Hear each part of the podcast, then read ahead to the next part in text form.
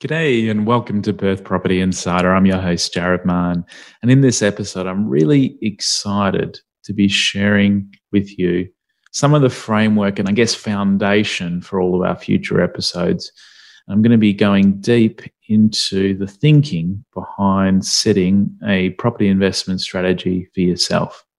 Now, the episode's a little long and I do get pretty in depth, but I wanted to take you back to first principles on how to set a destination for where you're going, how to then think about the different levels of financial security and freedom, and how to then start to create that investment strategy and understanding the trade offs between capital growth and income producing suburbs.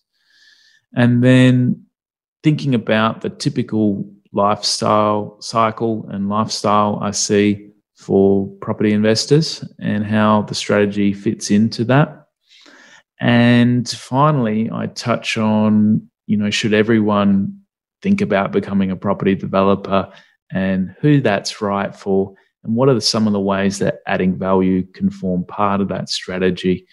And that's leading into some of our future episodes where we'll be bringing in experts on various ways to add value to property. And so I really want you to get this foundation right on choosing a strategy so you can start to think about how all these pieces fit together and what's right and best for you. So let's go inside. Welcome to Perth Property Insider, where you will learn how to grow your wealth and improve your life using Perth property. Our show is brought to you by Investors Edge Real Estate, the highly rated and award winning property management specialist servicing the whole of Perth. Now, here is your host, Jared Mann. So the Perth property market's back to doing really well. And that means on a daily basis, I'm getting asked again by investors, where should I buy and or should I buy in this particular suburb that they've got in mind? And I always go back to them and ask a few questions. And for some investors, this can be frustrating because I'm not appearing to be giving them a straight answer. But anyone that goes and just sprouts off single suburbs to buy often is a spruiker and has a hidden agenda for that suburb. I have a view across the whole of Perth, 200 plus suburbs we manage in. And so I've got a very close finger on the pulse of what's going on at any time. And I understand at a very high picture that what's going to work for one person is definitely not going to work for other others. And you really need to customize your approach to investing to suit you. So the questions I go back with is what's your budget, which most investors can answer by speaking to a finance broker or their bank, and what's your strategy? And most investors can't answer that second question. So they often have a blank face or they come back at me and say, What do you mean by strategy? So, this is what separates the accidental investors that might go past a property that's near their house on the way home, see a for sale sign, think, oh, yeah, that's uh, well located. I know the area, seems to be a good asking price. I think I might buy it as a rental property. And so they go ahead, they stick within their comfort zone, and they never really have a larger plan to things. They never really have a strategy for how this property fits into that. So, the goal of my podcast here is to make everyone more of an intentional investor, to have that destination in mind and then choose the strategy, suburb, and property to fit that. So, that's where we're, what we're going to go into in this episode. Now, before you even think about setting a strategy, you need to have some idea of that destination. Otherwise, it'd be like setting off in your car, like this person did that I mentioned, on a journey with no idea where you're going and how do you even weigh up which turns to take and if you're on track and if you're going to be there on time for your retirement or not. Now, most people think when they start to think about what do they actually want to achieve from investing? The words that kind of come up is financial security or financial freedom, but what does that mean? I guess for me, financial security and freedom is about replacing that actively earned income from your job with a passively earned income. And that can be through business, property, or portfolio, shares, bonds, derivatives, etc. And a really good financial planner will help you take your end in mind and work backwards. And you need to make sure that you're using one that understands property and you know map out the different phases of your life. But I'm going to take you through some of the goals and basic thinking that I have for the different stages of financial security and freedom. So that I mean, when you go to a financial planner, they're going to ask you what you want. So you still have to be in the driving seat, if you will, of your own vehicle. Otherwise, you're going to be driving to other people's plans. So, how much do you need ultimately to get to that place of financial security and freedom? It's the million dollar question, isn't it? So, for me, financial security is the first layer. And that's where you get a passive income to cover all your base living expenses and that includes things like your rent and or your loan interest or if you've paid off your home it wouldn't you wouldn't have that in there covers all your base living costs, insurance, etc., healthcare. And for us in our household, we know this figure to be 80,000 per annum, and that's after tax. So approximately 100,000 before tax to cover our base security and survival. So it's really good to know that figure as well because if your partner's going to go off on maternity leave, you need to know what your minimum take home is to cover those things and still survive. Otherwise, you're going to have to make a lot of changes and change that living, that lifestyle. Now, it can also help if you ever get sick, and you know it can help with knowing what insurances to to set up for income protection, etc. So that's an important number, the financial security level. Now, the next level I like to call financial freedom, and that's where you'd also have money for entertainment and travel. And for us, that figure is $400 a week each or 40,000 per year total. Now that's modest entertainment, modest travel, not extravagant by any means. So when we add that to the financial security level, which was 80,000 after tax, we now are, are at 120,000 after tax or 150 approximately before tax. So financial freedom, 150 before tax for our household.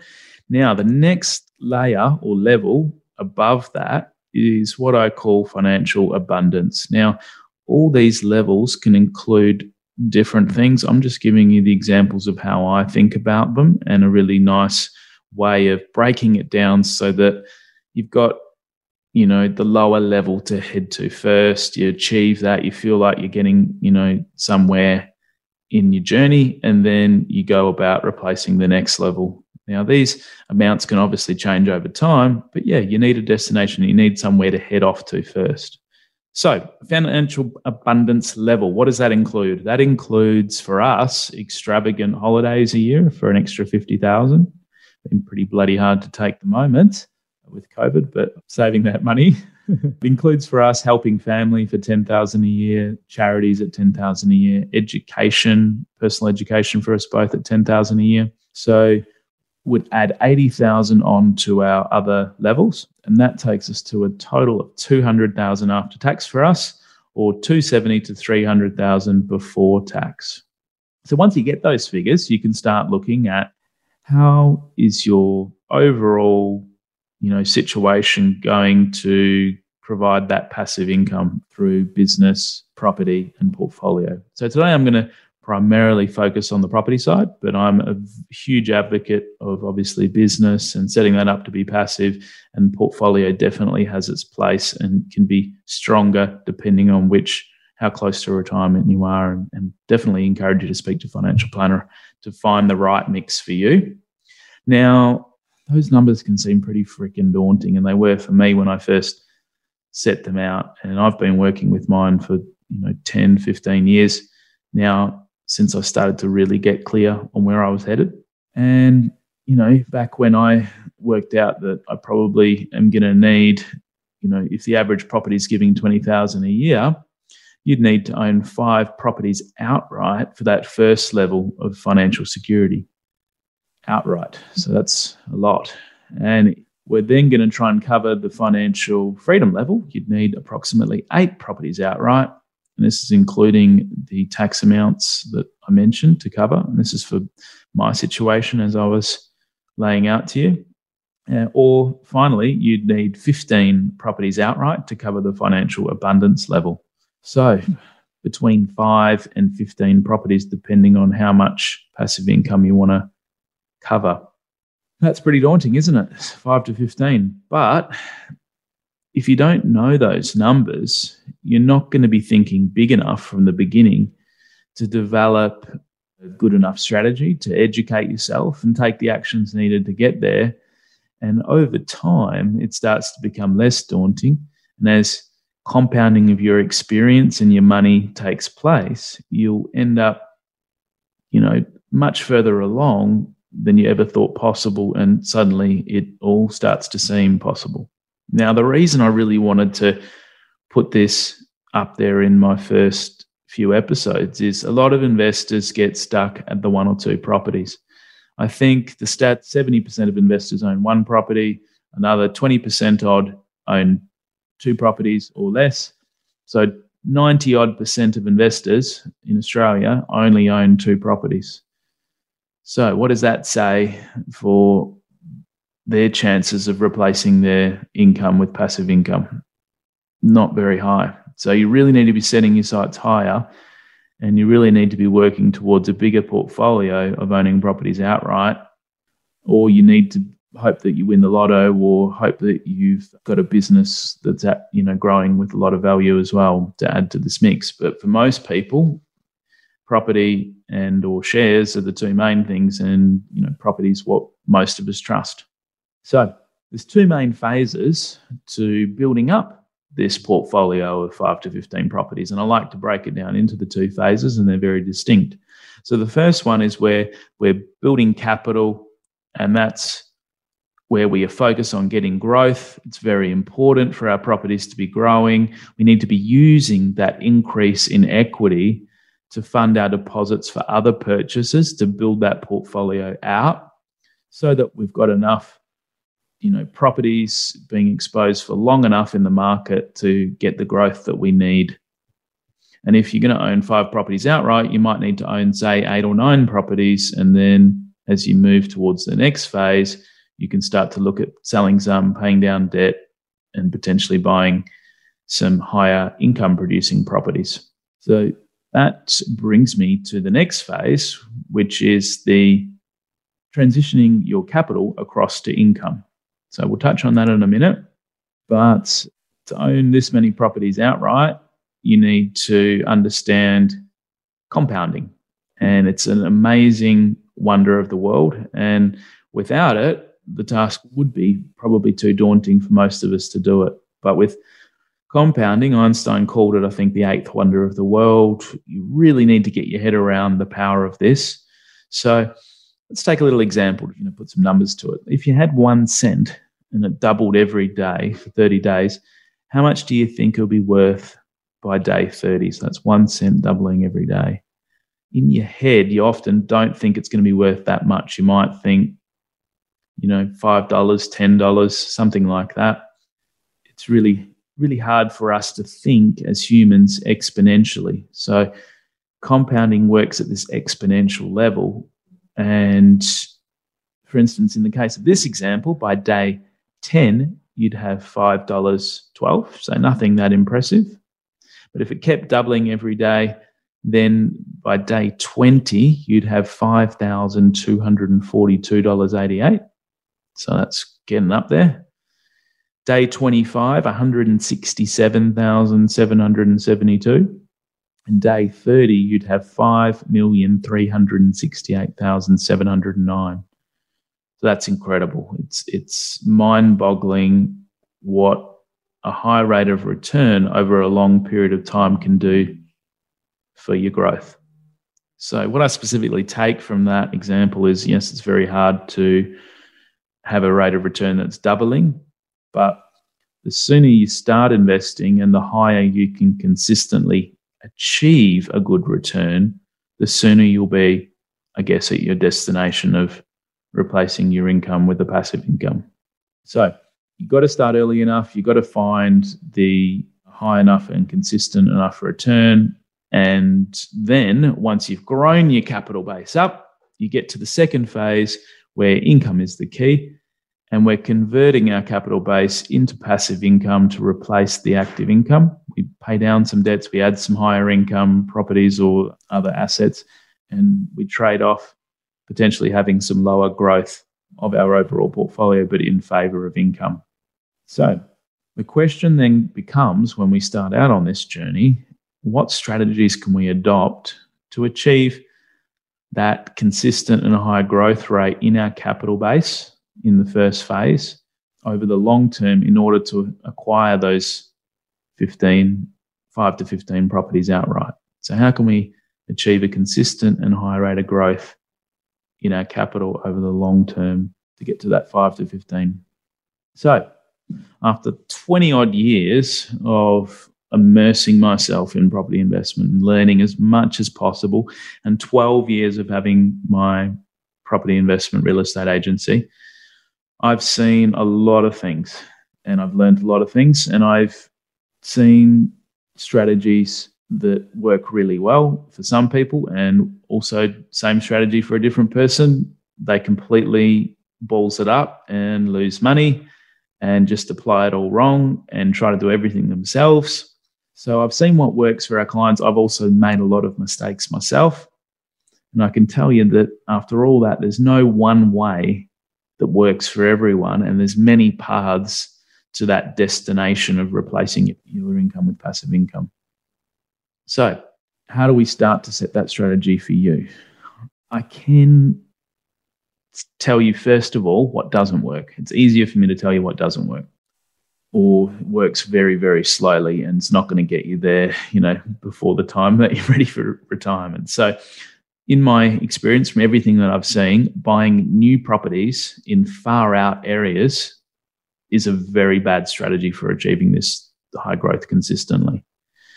Buying in large complexes of high density apartments is also a very bad strategy for achieving high growth consistently.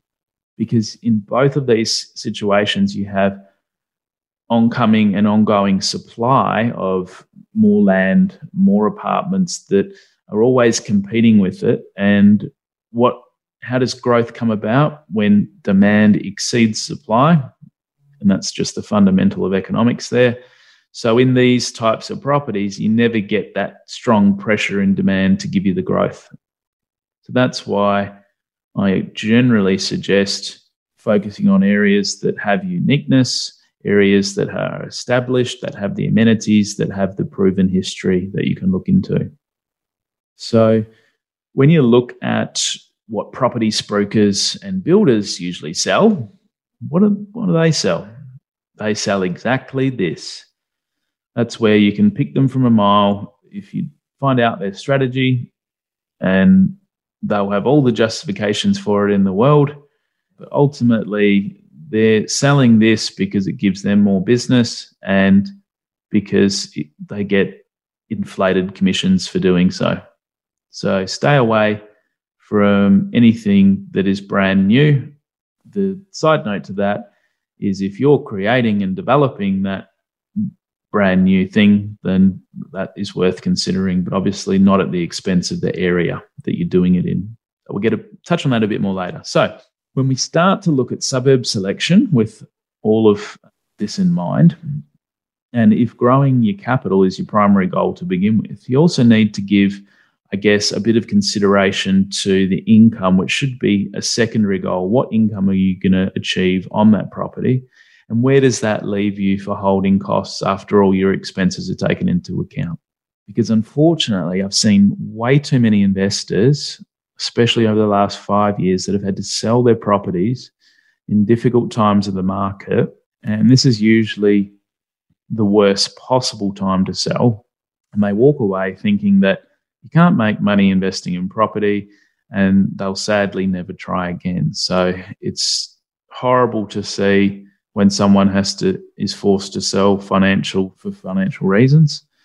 And it definitely leads leaves a bad taste in their mouth and they're unlikely to ever be back in the game again. So you need to give consideration to the holding cost of the property and you need to put buffers in place preferably and you need to factor in increases in interest over time, keeping in mind that rents are also going to increase for us in the next two, three years. So we're in a pretty good position at the moment to have both increasing together, both rents and interest will come back in due course. Give consideration to the holding costs of the property. Take into account your rates, your your water, your property management costs, your maintenance costs, and you know if it's going to be costing you, and if you can afford that when things start to come back, run a few scenarios of interest changing. So, that said, the primary goal for me should always be growth. Secondary consideration or goal is income. And you've got to understand the trade offs between the two. So, anyone that says that you can get high growth and high rental income, it's either extremely difficult to achieve that or they're not telling you the true trade offs to things. Now, I'm going to bring some guests on in the future that might contradict that, but I'd love to hear what they have to say about it and why. But typically, we see that the higher income yielding properties that are getting the 6 to 8% rental returns per year have lower long term average growth rates. And they're typically in the 3 to 4% for growth. So when you add that up, you might be at, you know, 10 to 12% overall total return, but 6 to 8% of it is rental income and 3 to 4% is capital growth. And this is averages over the long term. Obviously, when we're at this stage of the cycle in Perth, I'm expecting that nearly every suburb will do really well and likely see 30 to 50% growth over the next two to three years. But I'm expecting the prime suburbs will grow towards the top end of that band. And over the long term, they're going to grow at a higher rate. So, on the more premium side suburbs, the investment grade suburbs, they tend to have a bit of the opposite of return to what the the returns are switched. So you typically see three to four percent rental returns and six to eight percent growth rates. So that's almost the opposite. In the first case of the strong rental suburbs, six to eight percent and three to four percent for growth. In the premium investment grade areas where capital growth has a strong history and strong demand for those suburbs, three to four percent income per year, six to eight percent average growth per year. So over the long term, holding a higher growth property can make a massive difference to the capital you accumulate. So that's why I'm all in favor of trying to buy in as well located area as you can. Now, here's a bit of an example to get your head around it. Take the case of a lower growth property increasing at, let's say, 3.5%. And that's the middle of that range that I gave before of 3 to 4%. Let's take 3.5% average annual capital growth rate. Now, a 400 grand property, let's say, would turn into 564,000 in 10 years. That's a gain of 164,000. So not too bad. Property hasn't done anything, you know, drastic, but and keep in mind, this is the average over a 10 year period. Any two to three years, it might grow significantly, but then it's probably going to not do much for the rest of that period. That's what I generally expect with these outer areas. So now, when we look at the higher growth property, I'm using the same purchase price, but keep in mind in Perth, the lower growth property might be at 300,000 and the higher growth property might actually be at 6 or 7 or 800,000. But I'm going to use the same purchase price just wrap your head around the difference that the growth rates can make to the same overall purchase price. So, let's take 6.5% as the average annual growth rate on this higher in this higher growth area and that's going to take your $400,000 purchase and turn it into 750,000 in 10 years after 10 years. So that's a gain of 350, nearly doubled your money over that 10 years. And you can see that it's nearly double the gain 164,000 gain in the first instance and 350,000 gain in the second instance. Now, I can almost hear the big supporters of strong income, high income areas saying, but Jared, but Jared, you have a higher income along the way. Well, yes, you do. And it does make holding the property easier, but you do have to pay tax on that income, keep in mind. And so you're not left with as much to put back into your investments as you may think. Now, don't get me wrong, I'm not a supporter of negative gearing for negative gearing's sake. And I definitely think that the income needs to be given consideration. But if I had to choose where to focus, I need to grow my capital base. And so therefore, I need higher growth to do that. And I'm not going to get to that five to 15 properties owned outright by going the route of high income. So my preference is to be somewhere in the middle of these two, or if you've got a stable, strong income and strong saving power and you can handle more negative cash flow or slightly negative, then I would be moving more towards this investment grade type property in a well located premium area because that's going to get you your growth and get you your capital base to increase and ultimately get you to your destination faster.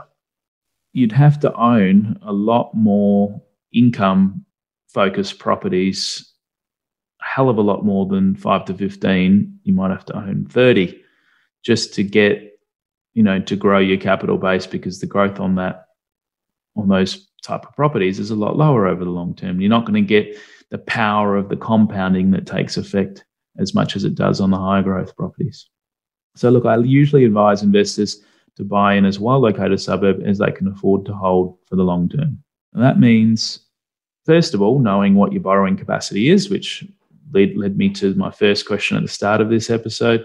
And then also then thinking about your ability to save and put towards your investing.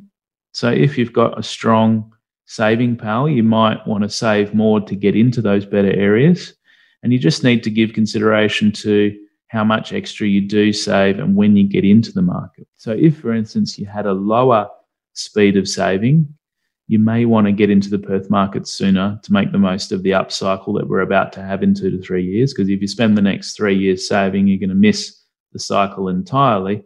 And of course, getting some growth is far better than getting no growth and sitting on the sideline. So, when you're going about choosing a suburb, you can look into the history from the various data providers and see what the capital growth rates have been in the past 10, 20, 30 years. Now, it's no point looking over one year or five years. You really need to be, in my opinion, looking at at least 20 years or 30 years and that'll give us an indication of what the future growth potential has been, providing that the suburb's still popular and in demand for the same reasons it has been in the past. And then you can start to overlay some of the other factors that will likely improve the expectations for capital growth in an area. And that's basically things that are going to improve a suburb's desirability. So, is there new transport plans, such as train stations or upgrades to roads, that would significantly make the area more accessible? Is there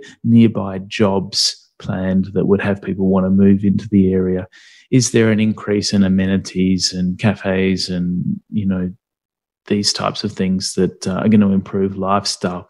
And is the area gentrifying? So are older houses being extended and renovated and upgraded? And, you know, are people putting money into their homes?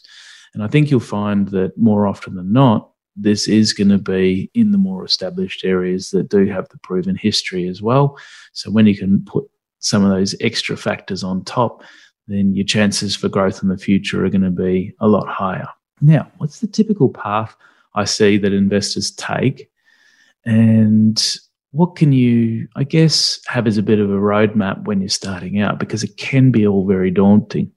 And for me, it was as well. You know, just when you're going about trying to make your first investment property purchase, I'd suggest getting as educated as possible. And that's what I did. And then you start out buying in the areas that you can afford, the best located area that you can afford.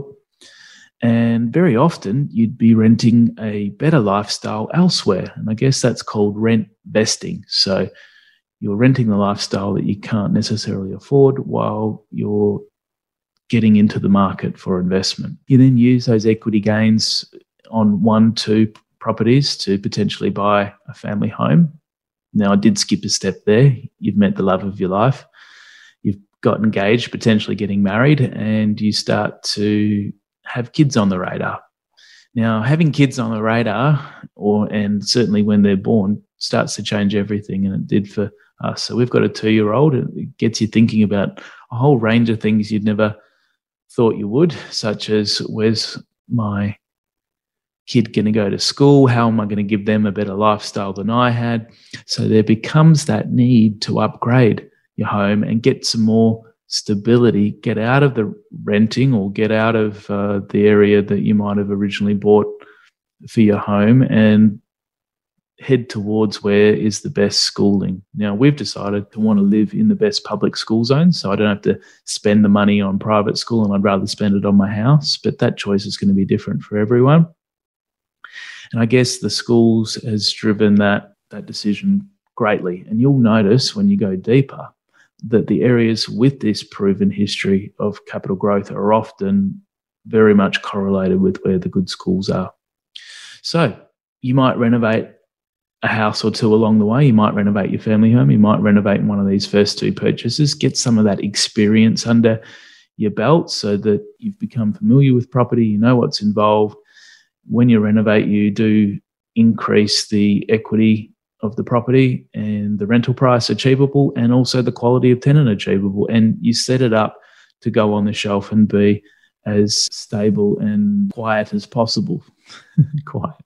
You set yourself up for a smooth run with having tenants. So as you get that more experience in property, you can start to overlay some of the more active strategies to add value. And if time's precious to you, like it is for me and many of our clients, you build a team of experts around you and you start being more intentional about your suburb selection and choosing your time when you get in the market. I've invested in other states and other cities around Australia. And having been through the number of cycles now, I know how important this timing aspect is. I never really understood before just how important it is. So we've really got a great opportunity in front of us with Perth going into its upswing, but that's obviously not always the case. You be intentional about when you buy and you be you start to overlay some of the more ways to add value. Now, this experience all starts to compound too. And after going through a number of cycles, you build that strong capital base and you can use that to expand your portfolio. And before you know it, the five to 15 properties we spoke about earlier is a lot more readily achievable and can potentially be within sight. So don't seem daunted when you're starting out. Take one step first, buying in the most affordable, well located areas you can. Consider doing some renovation uh, cosmetically to it and uh, grow your experience, compound your experience. And as you compound your time in the market, you'll also open up those options for building a whole portfolio. So I touched on adding value in there in that typical path, and I, and I really wanted to open up the conversation on how to think about this. So if you want to grow your capital without relying on the market, many investors have done very well over the last few years by adding value through things like renovating and subdividing and building, and all of which can be called property development. So these are the more active strategies that can accelerate your growth they do require a lot more money, skill, time potentially, or a team of experts in order to be successful. So, is adding value for everyone? And I tend to say that it's definitely not.